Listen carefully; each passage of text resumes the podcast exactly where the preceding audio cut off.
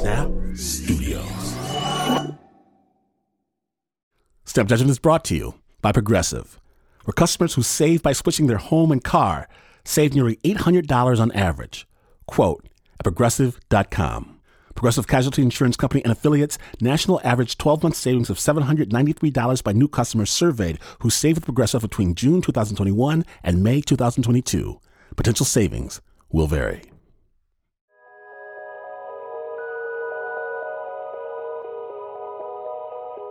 Okay, so in one of my favorite books of ever, American Gods, the magical Neil Gaiman takes us to a place where every year, in the winter, after the temperature drops below zero, the lake freezes into an ice sheet. And the locals, they drag a junkyard car, haul it to the middle of the lake, and then they raise money for a local charity by raffling off tickets, each ticket detailing a precise time. But in the spring, that car is going to break the ice and sink beneath the water. Whoever calls it closest gets the big prize. Now, I'm from Michigan, and this is a real thing in places I grew up. It's how the PTA raises money for the high school basketball uniforms, or maybe a new roof for the firehouse. In fact, people have been known to make sure they're holding the winning ticket with a sticker to a well placed dynamite so that the car sinks when it's supposed to. But this past year, my old stomping grounds, they couldn't have the contest. No raffle for after school programs, no sticks of dynamite because, for the first time in living memory, the lake didn't freeze over. And being from this place, it's hard to adequately express the surprise, the shock, our connection to the cold, we revel in it. We fetishize it. We play and work and roll and sleep and run and fish in it. This is not just a thing to reckon with out there. This is the thing that touches the soul. And in the book, a deity arrives to maybe set things right, but today on Snap Judgment.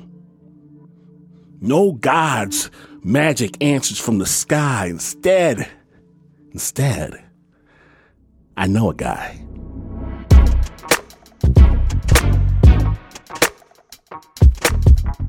Snap Judgment proudly presents Not So Tiny Dancer. My name is Glynn Washington. Bundle up. Winter is still coming when you're listening. Listen to Snap Judgment.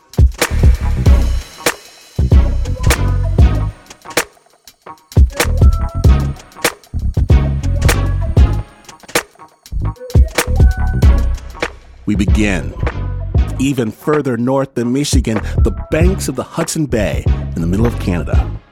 In the 1970s, a young kid named Dennis Comparye, Dennis would play in the streets with his friends.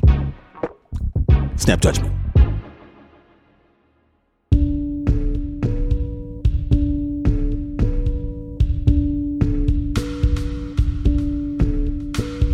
It was a happy place to grow up in. There wasn't many rules or regulations for a young kid. We could play, you know, road hockey until we dropped dead all, you know, just about all winter.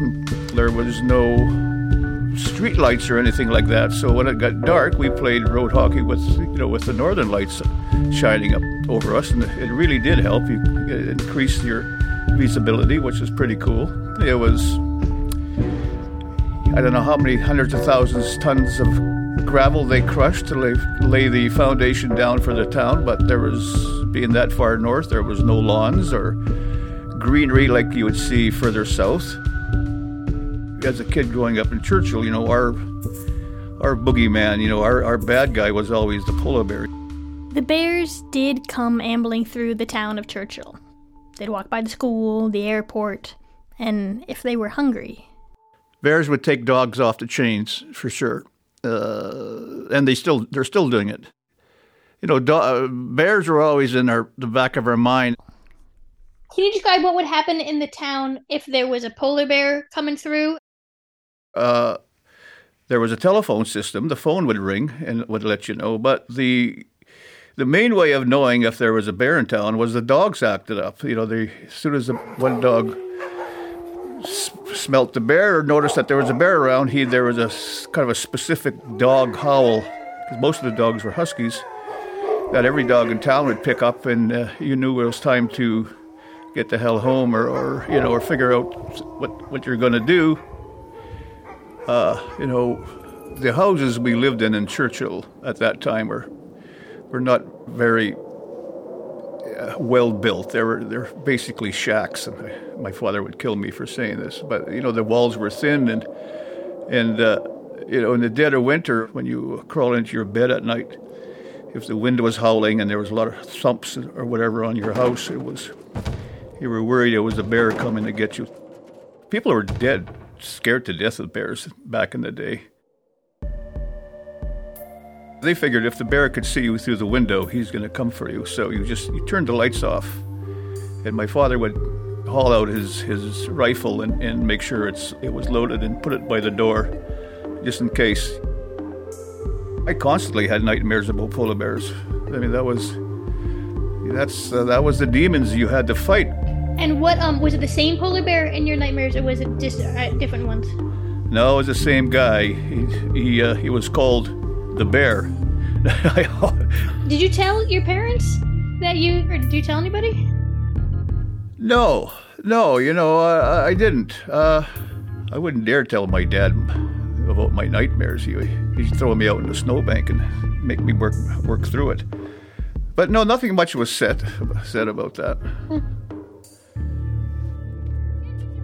One time, I was out playing road hockey till all hours of the night, and the dog howl come come up, and I thought, well, I got to get going home. It was pitch black, so I started going for the house, and the dogs got louder and louder, and uh, you know, I was riding, running for dear life home. So already my heart was pounding a thousand miles. And we, the each side of the road was long ditches, so you're going down into a ditch and up on the road and down into a ditch. And uh, our house was just across the road from this ditch. I could see the light in, in Mom's kitchen, right there on the road, right in front of me. Was this big old bear, and he was huge, and uh, he just he just, just stood still, stood didn't didn't move, just just like a statue. He had these watery looking eyes, you know, the head slung low, and he was kind of looking at me through these ancient eyes. And so I thought my life was over. You know, this is how I'm going to end. My legs were starting to give out, but I thought, well, I can't, I can't stop. And it just something, something just lifted me up and carried me up over onto the road and just crossing right in front of, of the bear. And I was carrying my hockey stick, and I just held my stick out. When I finally got it to our porch, and I didn't go into the house, I just stood there stunned for a second. Then I looked back at the bear. We locked eyes for about three or four seconds, and that was absolutely amazing.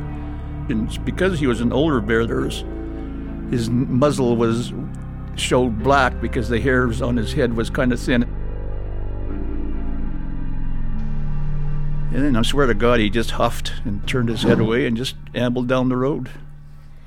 For many generations, Dennis and the rest of the town of Churchill had lived their lives avoiding the bears. But as the 70s turned into the 80s, polar bears became an object of fascination for the rest of the world. An opportunity started to develop in the town the business of taking tourists out onto the ice to see these massive creatures. How did you, from being a kid who was so scared of bears, how did you end up in this business?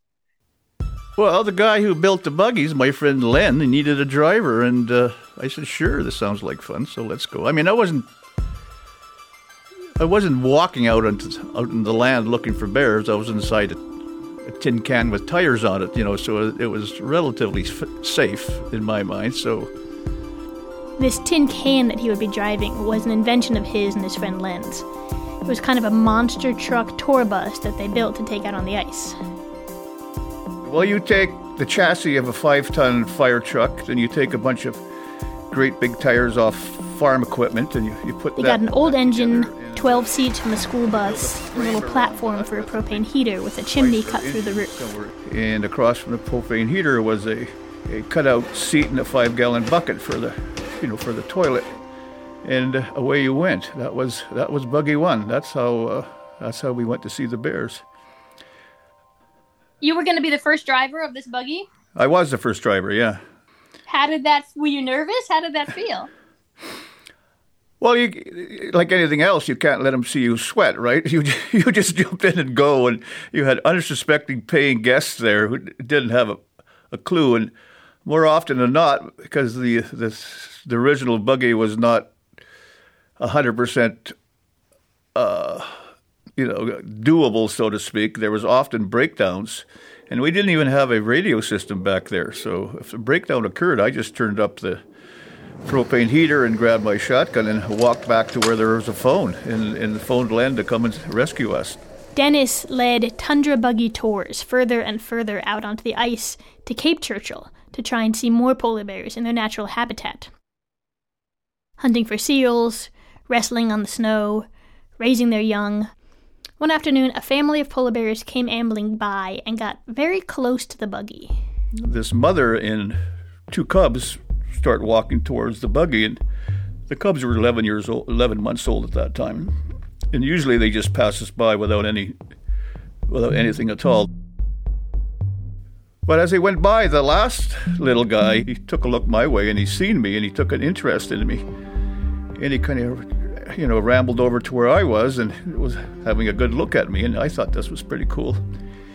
Uh, he didn't heed his mother when she stopped to call him. He just stayed there and, and uh, you know, trying to figure out who I was. But finally, his the mother got his attention, and away he went.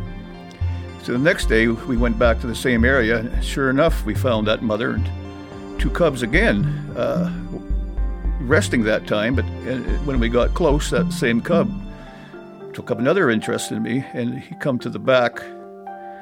And at that point, I said, "This is kind of cool." So I played a little game with him where I'd duck down behind the wall of, on the deck, and he couldn't see me anymore. Then I'd pop up, and you know he took great delight in that. And then I ducked down again, and because he couldn't see me, he would stand up on his back legs and walk backwards, you know, to get a better look. And when I popped up again, it, it I burst out laughing. It looked like he was trying to dance. It was the most comical thing. So we would do this every time we found each other out at Cape Churchill for the next three weeks. He was a smart bear, and we got this kind of connection together. Dennis named the baby bear Dancer because of the peekaboo dance he would do. And at the end of that polar bear season, Dennis went back home to Churchill and didn't see Dancer again through the spring and the summer.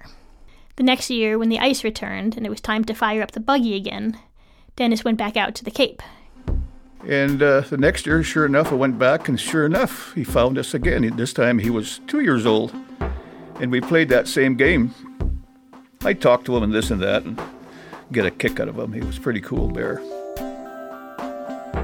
You know, when an animal, when a wild animal kind of takes an interest in you, you it's a special thing. You feel kind of privileged, and so you know you uh, you're looking forward to those encounters again. The next year and the next year, when Dennis would take out the buggy in the winter season after the ice froze over to take Taurus out, Dancer would somehow find him. And we did that for the next three or four years as it got bigger. But then Dennis stopped driving all the way out to Cape Churchill. The polar bear business was getting fancier and more buttoned up. It got new owners. They didn't want a scruffy guy like him driving tourists for days out onto the ice. He says he was more deadhead and the industry had become more bank manager. So they had him doing work closer to town. I never went back to the Cape for about five or six years. Five or six years. And after those five or six years, Dennis really wanted to get back out to the Cape. He wanted to find a way to get there on his own, without a school bus full of tourists. I was on the computer, and of course, I'm interested in animals, and all of a sudden, I clicked into this thing called Africam, where these they had live cameras at these watering holes in Kruger National Park in South Africa. So I emailed the guy. He said, "Listen, you guys want to switch things up and, and do polar bears?" Not not thinking anything would ever ha- become of it. So the next morning, when I opened up my mail, there was a message. He said, "Yeah, let's do it. Let's let's let's get this thing going."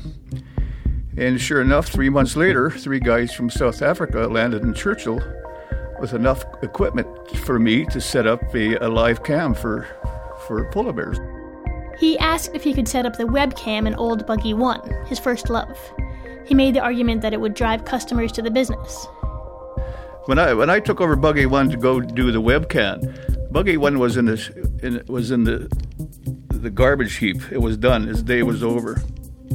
So I resurrected it. I I uh, I rebuilt it. I tore out the seats on the inside and built myself a, a bed and and made room for the camera gear and, and this and that. But Dennis couldn't drive back out to the same spot on the Cape where he'd seen Dancer years before, because the ice had changed.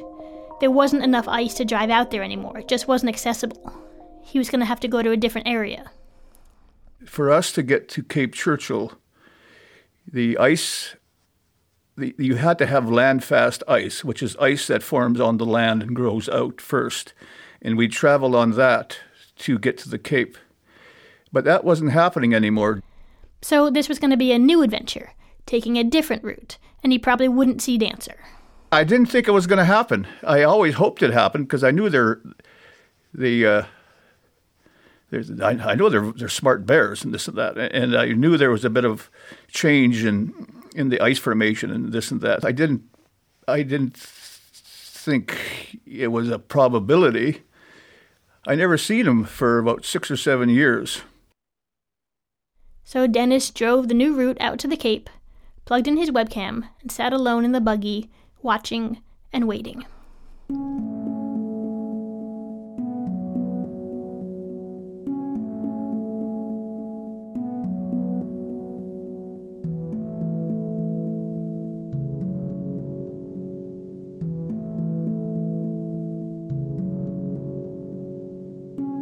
Oh, yes. You're going to want to hear what happens next to Dennis and his makeshift bus on the edge of the frozen Hudson Bay. Stay tuned.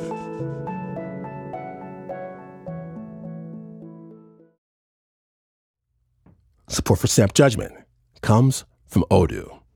What is Odoo? Well, Odoo is the only software your business will ever need. Featuring a suite of integrated business applications, Odoo connects your business operations together so you can get more done in less time. Odoo has apps for everything CRM, accounting, sales, HR, inventory, marketing, manufacturing, you name it. Odoo's got it. To learn more, visit odoo.com slash snap. That's O-D-O-O dot com slash snap.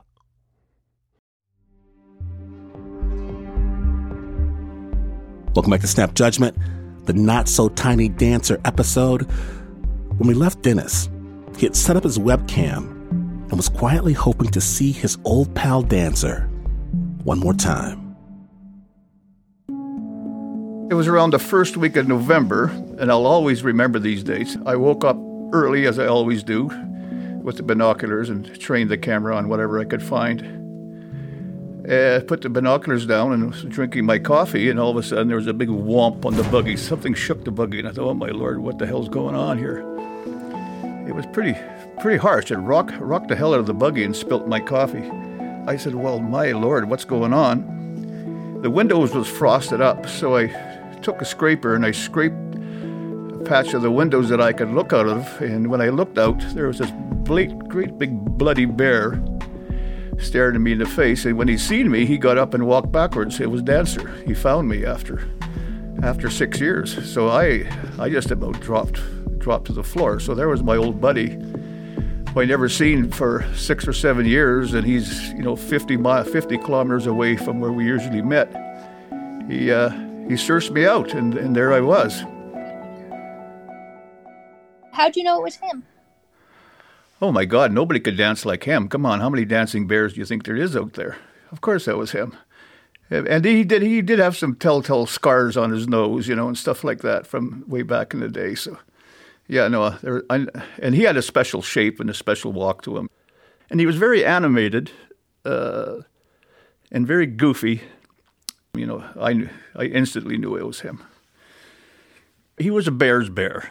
He was, you know, he uh, he was just packed with muscle everywhere, and he had this comical expression on him. Uh, you know, like a lot of the bears, they they have a concerned look. You know, where am I going to get my next meal? What's am I going to get into a fight? This or that. But Dancer never, he never looked like that. He looked like he was always content and always, always had a bit of an amused look on his face, like he was chuckling to a some kind of a long joke. So that's that's what really intrigued me about him. That he didn't seem to have a care in the world. You know, I think I mentioned before that a bear's behind, the size of a bear's behind tells if if he's a good hunter or not. You know, the more the more big the behind is, the more of a warrior this bear was. And Dancer had a huge behind. So every year for the next five or six years after that, around the first week of November, he would find me again. It didn't matter where I was along that coast. He would wake me up for, depends on the time of the day, but a big wallop the side of the buggy. And I'd slide the window open and he would uh, stick his big head in there. And, you know, bears, they, they gather all their information through their nose and take a big whiff. And you could, you know, just cause a small hurricane inside the buggy. And uh, we'd visit each other for the next two or three weeks until the bay froze over and away he went to hunt and it got pretty intimate. You know, I could scratch him behind the ear and, and, and this and that. And you know, the buggy I was in was was very small, and they had sliding sliding windows of a, on a bus that slid sideways. So he would he could take his claw and he could push the window open anytime he wanted to and stick his head in and, and have a visit. He, he loves the smell of coffee. You could tell he had that twinkle in his eye that you know he's I'm sure he was almost as happy to see me as I was to see him. So I never felt threatened one one bit from from Dancer. And in fact, I used to get on the ground with him. So it, you know, that, I, that was probably the stupidest thing to do ever. But I felt secure enough during those moments when nobody was around that, that I could go ahead and do it. Dennis would park Buggy 1 at the edge of the Hudson Bay during freeze up. And there was no vegetation around, just short red willows and tundra moss to everybody else in the world, there's absolutely nothing there, and it's stark as stark can be. But, but being born and raised in Churchill and, and having used to the land, it's, it's quite beautiful. It's, it's a different realm, if I can put it that way. You, you like step, you step out of step out of one dimension into another. It's you're right. It's very desolate, and with the wind makes it more eerie and the the slow pace of the of the bears and and, and this and that can really s- play with your senses. Uh, I don't know how many people in this world have have have uh, lived through or, or a Arctic winter, yeah, you know, like 40 mile an hour winds and minus 30 below, and everything's howling and creaking, and, and uh, you know, you can't see too far out the windows. It's it's an eerie feeling to begin with, and it brings on, you know, some melancholy and maybe even a little bit of apprehension or fear that, that the, you know the furnace is going to go out and you're going to freeze to death in your own little buggy. Some nights it would feel cozy and beautiful, and some nights it would feel alone. And there was one night where it felt particularly alone. So that night it was about two in the morning, and kind of a slump, I guess is what you call it, a little bit of depression and this and that, and you know, uh, wondering what the hell you're doing out there in a freezing cold night like this. You know, my mind wandering across wide open spaces. There is a a trickle of cold air on the back of my neck. I turned around and, and there was my pal Dancer. He had his head fully in the window and was just uh, looking at me, you know, without without making any sound. He, uh, he was completely quiet. I was a bit confused about it because usually he's rambunctious as hell. When he sticks his nose in the buggy, he loved the smells in there. But he was so quiet this time. You know, he it dawned on me that he's, you know, he was intuitive. He he could pick up on my my melancholy and and and my silence and my you know uh, my stillness and uh, yeah he kind of he kind of absorbed that energy that I, w- I was going through and and uh, it really it really you know it makes you think doesn't it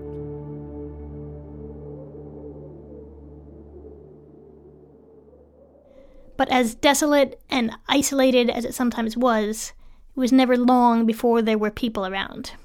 People wanting to get close to the bears.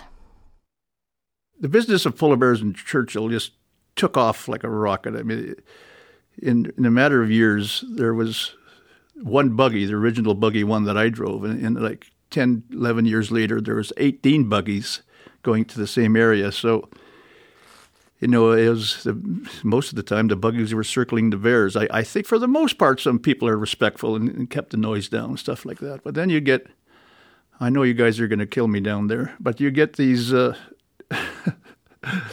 mid America farmers with John Deere hats on, sticking their head out the window, going, "Here, suey, suey," you know, like it just it just irked the hell out of me because he, you know, they just they're acting like the bears were you know, like a pig, you know, like, or a cow, or you know, they're just calling them this and that, and it uh, it pissed me off. You know, the word got out that there was this crazy guy out along the coast who had this pet bear living beside him, and, and uh, it's quite the thing to see. So the tourists and the buggies would made a, make a point of dropping by where I was had had the camera buggy and uh, yell out the window, make them stand up, and this and that. And this would happen often. That Dennis would be interacting with Dancer in some way, and a tourist bus would pull up, and then another and another, and sometimes they'd ask him to call him over or play peekaboo with him. And then one time Dennis noticed a small change in Dancer during one of those interactions. There was two or three buggies around, and Dancer was laying outside by my window and they were asking, you know, make him stand up and this and that. And he was looking at me. And so I went into this the routine. Come on, dancer, get up, dancer, come and see me, come and see me. And he just gave me a long look and he just put his head down and, and didn't move.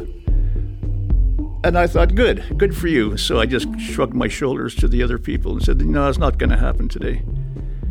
So they left, and uh, after they left, I stuck my head back out the window and he said, Hey, dancer, what's wrong with you, man? And he just, then he popped up and come to the window and stood up for a scratch.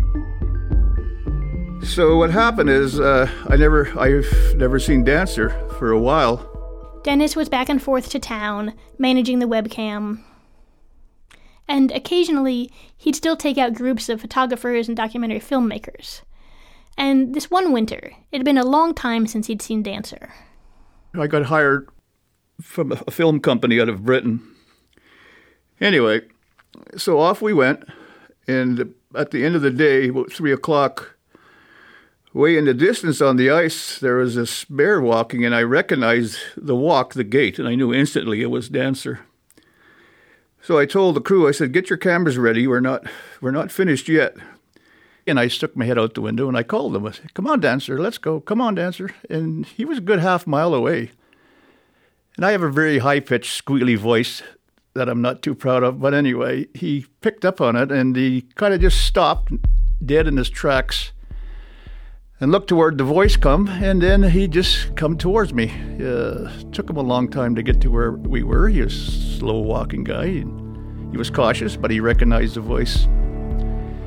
And when he got to the buggy, I was at the window and, you know, he recognized me right away. And I gave it about a one or two minutes, and then I stuck my head out and said, Come on, dancer, come on. And then he got up and jumped up into the window, and I gave him a big nose scratch, and, and uh, you know, that was a, a good meal. It was a very, you know, it was uh, quite the meeting for me, and, and I just had a quiet conversation with him out the window, and he was my old friend again. It almost, almost brought me to my knees. Uh, but, but, I'm not going. That that was the last time I was close to him. I'd seen him after that, but I didn't want to bring any attention to him anymore.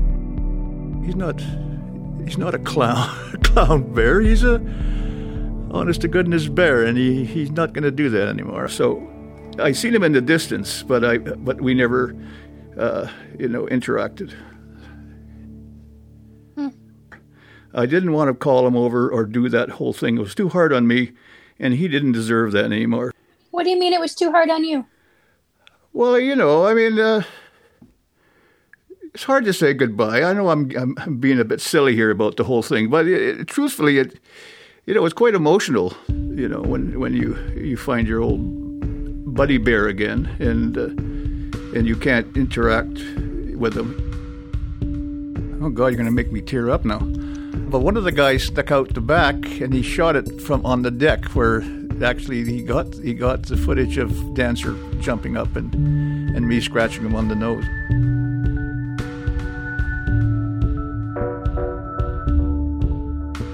I knew that this would be our last encounter, and, and I would never do it again.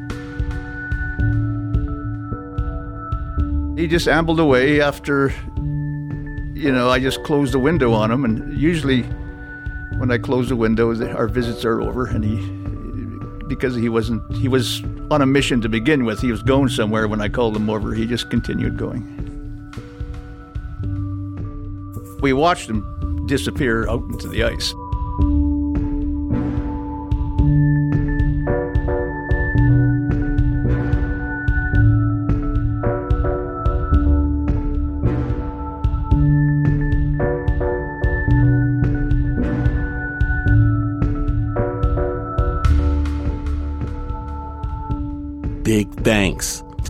Comparye for sharing your story with the Snap. And if you want more information on Dennis's work to help the polar bears, you can check out our website, snapjudgment.org. Special thanks as well to Iorek Byrnison, Lyra Silvertongue for securing access, and to Lee Scoresby for his help with aerial footage. The original score for this story was by Dirk Schwarzhoff. It was produced by Anna Sussman.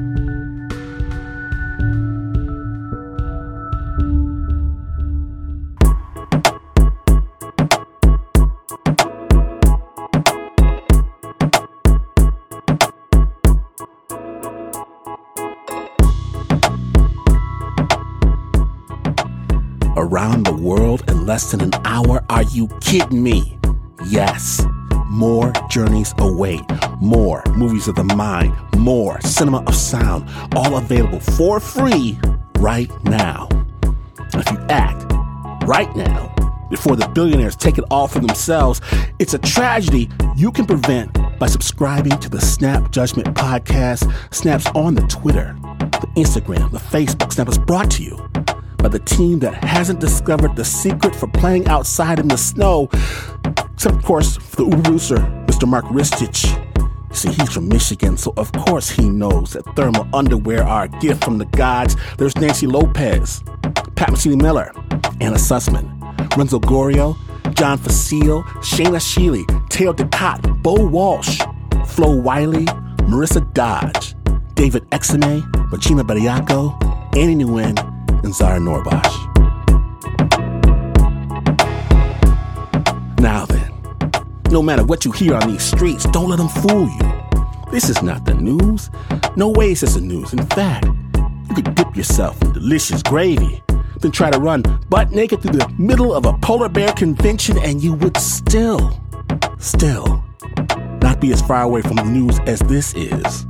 But this is PR.